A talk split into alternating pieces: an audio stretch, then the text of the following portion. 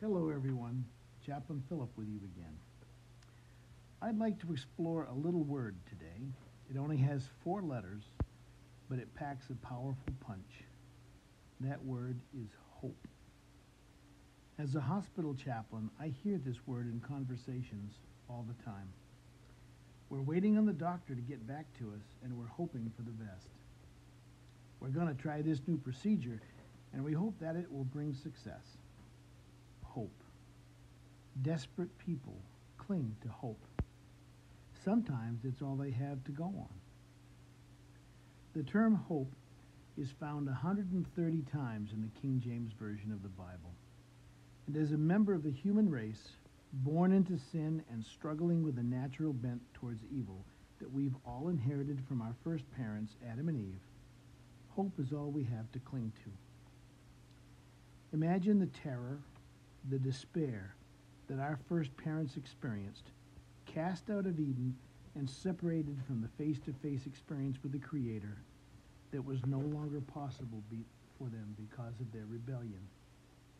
With bitter sadness and hopelessness, they watched flowers die for the first time, animals killed to clothe them, the ground stubbornly resisting their efforts to grow what they needed to feed themselves. With shock and horror, they experienced the tragedy of Cain murder- murdering his brother Abel. The tears they must have wept, and the misery they must have felt. And then the white hairs, the aging process, and the ultimate separation between God and humanity, end of life, death. How horrible. How awful for them. Their own deaths must have been a relief from the suffering they experienced, in contrast to the joys of Eden before the fall. The saddest part of this story is that we've accepted this cycle of life and death as normal. But even in all this, this sorrow, there was hope. God promised them a Redeemer. Then he gave them Seth, another life to cherish when Abel was gone. And the story of hope was born. All through the Bible, hope brings reassurances that God will renew, restore, recreate, bring back what sin has marred and destroyed. Hope. All through our lives, God acts out the meaning of Hebrews 11, verse 1. Now, faith is the substance of things hoped for, the evidence of things not seen. Hope. It is a recurring theme. All you have to do is search through the promises of God, and you will find them. They will actually jump out at you right off the page. Hope. God's promises of presence, God's promises of presence to care for you, to love on you, to feed you, to comfort you, to guide you, to heal you, to calm you, to walk with you, to cherish you, to rescue you, to save you, to restore you, to remake you, to justify you, to sanctify you, to glorify you, to make you his own, to take you into er- eternity and to never, never leave you. For you are his, his child, his beloved, his prized possession, his crowning work of creation. I see a lot of sad situations in the hospital where I work, but I also have opportunity to spread around that word, hope, to those who are afraid, who are in despair, who feel there is no longer reason to hope.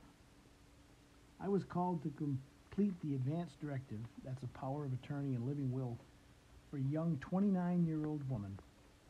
When I entered her hospital room, I noticed she was wearing a purple gown and she had a sitter observing her. She'd been brought into the ICU for attempting suicide.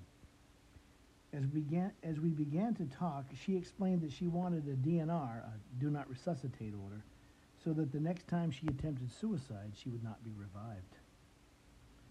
I told her that because of her attempted suicide, she was not considered mentally stable, and that could not be done for her. As we continued to talk, we explored together why she wanted to die. She told me of all the things that had happened in her life her alcohol addiction, her broken marriage, her two boys being taken away from her. Her story was sad and tragic. I felt tears in my own eyes as she expressed her pain. Her emotional and psychological pain was so great that she just wanted it to stop. That's why people attempt suicide. They just want the pain to stop. She had no hope. From her point of view, there was nothing left to live for. I never tried to lessen a patient's pain. I walked through it with them. We continued to talk about God and church and how her life had gotten to this point. She told me she had been raised as a Christian, had gone to church growing up, and that she knew her Bible well. But even with this background, somehow hope had not been a part of her experience. She told me that she had been so bad, that her life had been so terrible, that her actions were beyond redemption, that God had turned his back on her. That gave me the opening I needed to share the truth and to introduce her to what the Bible is all about, to give her hope. I talked about the love of God. I told her the story of the prodigal son, of how he felt the same about his father as she did about God, that he had sinned too badly that he had become an embarrassment to his family, that his father would never want him back as his son. He was willing to go back as a servant. Just give me a place in the barn and let me eat the leftovers from the main table, was his well-rehearsed speech.